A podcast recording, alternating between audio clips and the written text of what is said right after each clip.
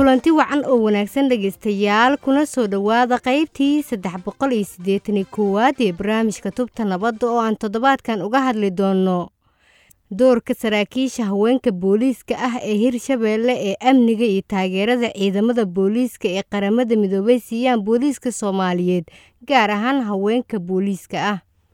Sida ay la socdaan in badan oo dhegaystayaasheenna ka mid a markii ay burburtay dowladdii dhexe ee soomaaliya koob iyo sagaashankii waxaa burburay dhammaan hay'adaha dowladda gaar ahaan booliska tan iyo wixii ka dambeeyey laba kun iyo siddeeddii waxaa aad u socday dadaallada lagu dhisayo laguna tayeenayo ciidamada booliska soomaaliyeed. Sannad kasta waxaa aad u muuqanaya horumarka iyo waxqabadka ciidamada booliska soomaaliyeed. Qaramada midoobay oo hay'adaha kala duwan ee dowladda soomaaliya ka taageera tayeenta iyo horumarinta.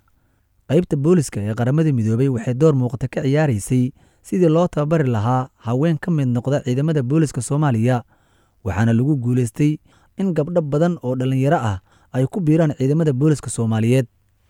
Haddaba dhegaystayaal si aan wax badan uga ogaana arrimahaas waxaan waraysanay kaaha cabdulle muumin oo ka tirsan saraakiisha ciidamada booliiska soomaaliyeed gaar ahaan booliiska dowlad goboleedka hirshabeelle waxaana aan ugu horreyn weydiinay su'aasha ah maxaa kugu dhiirigeliyey inaad noqoto sarkaal booliis ah asalaamu calaykum waraxmatullaahi barakaatu waxaa igu dhiirigeli magacaygu waa kaaha cabdulle muumin ka tirsan gobolka hiiraan saldhigga booliiska beledweyne waxaa igu dhiirigeliyay inaan ka mid noqdo booliiska soomaaliyeed.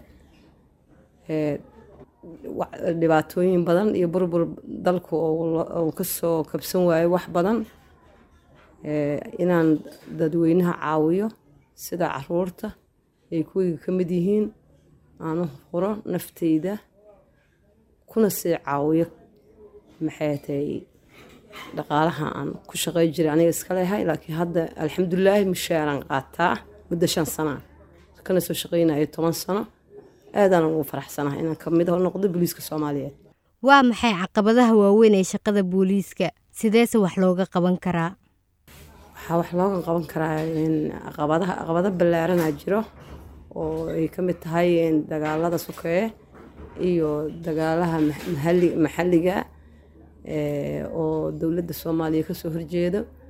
Wax looga qaban karaa iskaashi ballaaran oo tayo leh dhinaca amniga iyo dhinaca dadweynaha ah.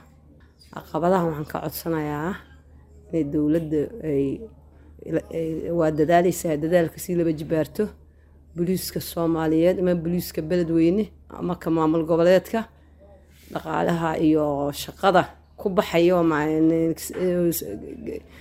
ku baxaya in macnaha tababaradooda dib loo fiiriyo ciidamo cusubna la qoro say macnaha shaqadu si laba jibaaranto iyadoo nagu dhowdahay dhinaca maxay hatay koonfuro amnigeedu uu iska xun yahay ciidamadana la ballaariyo la geeyo meelaha magaalada ka baxsan aadna looga tacadilo ugu dambeyn waa maxay fariintaada ku aadan gabdhaha yaryar ee soomaaliyeed ee doonaya inay ku biiraan ciidanka booliiska soomaaliyeed?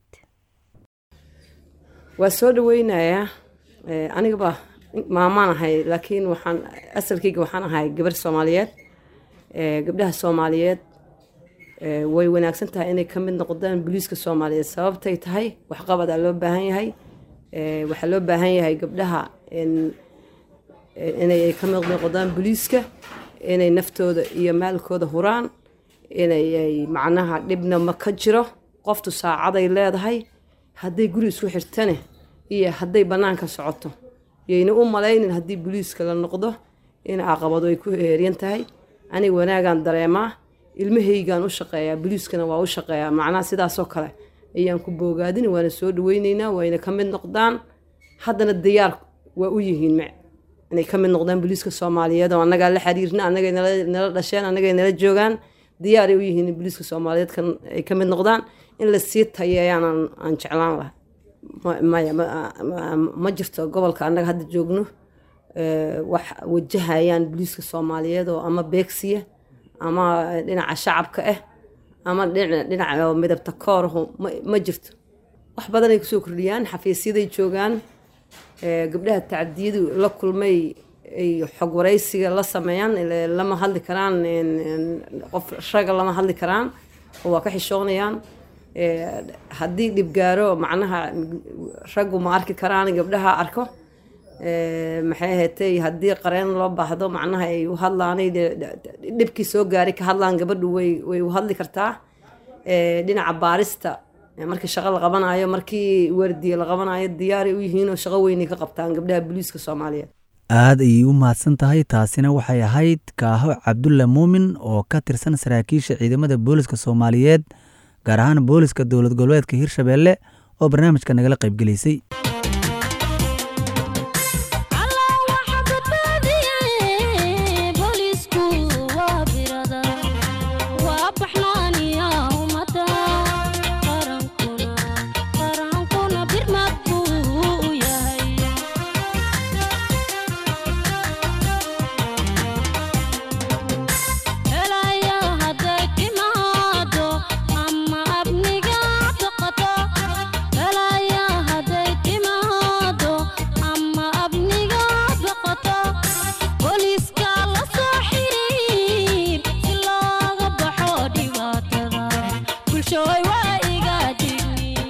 welina dhegaystayaal waxaad la socotaan barnaamijka tubta nabadda oo aan toddobaadkan ku eegayno.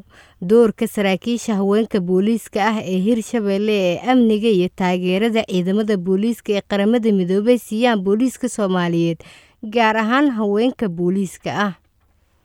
Markana dhegaystayaal sidoo kale waxaanu wareysanay nina sud sawaarti oo ka tirsan saraakiisha ciidanka booliska qaramada midoobay ee ku sugan dalka.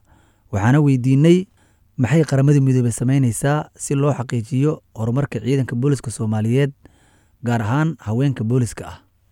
Okay, regarding to your question about what UN advocate in this country, um, I have to bring you to understand the UN policy of haddii aan eego su'aashaada ku saabsan waxa qaramada midoobay ay u sameynayso ciidanka booliska soomaaliyeed gaar ahaan haweenka waa in aan isla fahamnaa siyaasadda qaramada midoobay gaar ahaan qaraarka qaramada midoobay ee tilmaamaya muhiimadda in sinaanta jendarka ee hay'adaha iyo howlaha muhiimka ah ay jiraan.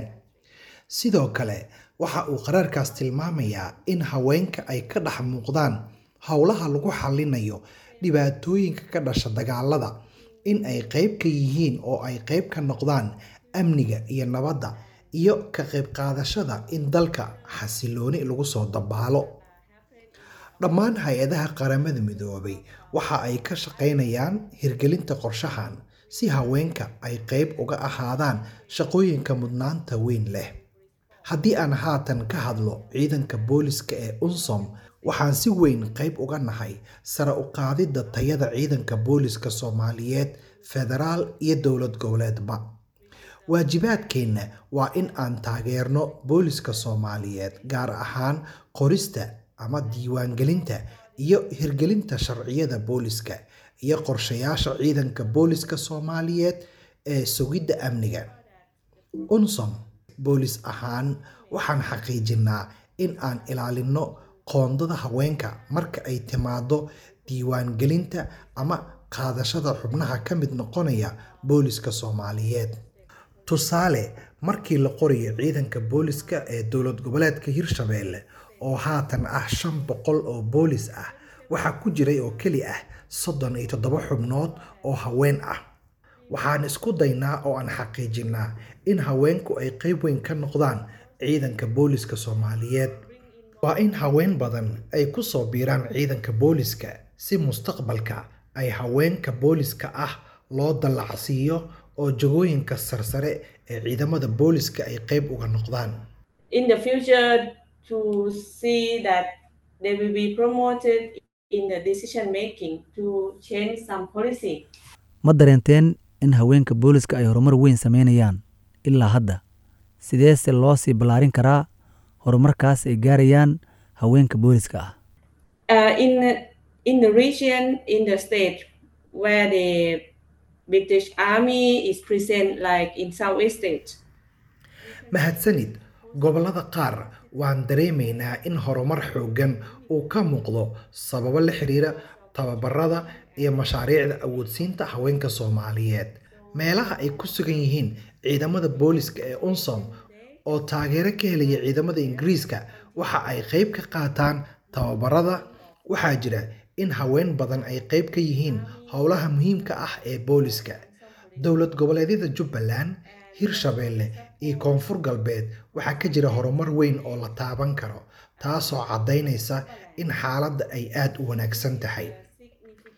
Haddii aan si gaar ah u xuso dowlad goboleedka hirshabeelle waxaa jira caqabado badan oo amniga iyo siyaasaduba ay qayb ka yihiin. Sidee u dhiirigelin karnaa in gabdho badan oo yaryar ay ku soo biiraan ciidanka booliska This question is quite hard one because to to addressing to inspiring. Su'aashan waa mid xiise gaar ah leh waayo dhiirigelinta gabdhaha dhallinyarada ah ee booliska waa mid weyn.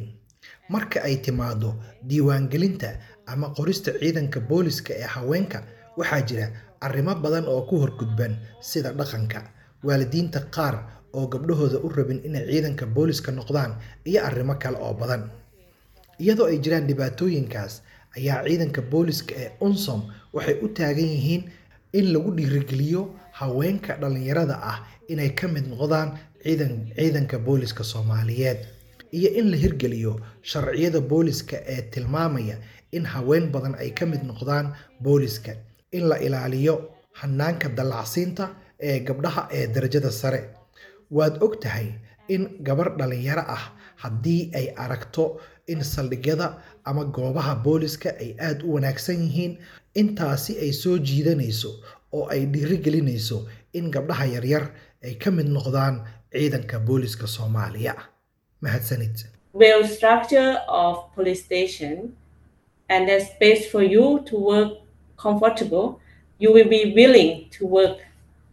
in that police station. That is aada iyo aad ayay u mahadsan tahay dhegeystayaal. Taasina waxay ahayd niina sutuwarti oo ah sarkaalad ka tirsan ciidanka booliiska qaramada midoobay ee ku sugan gudaha soomaaliya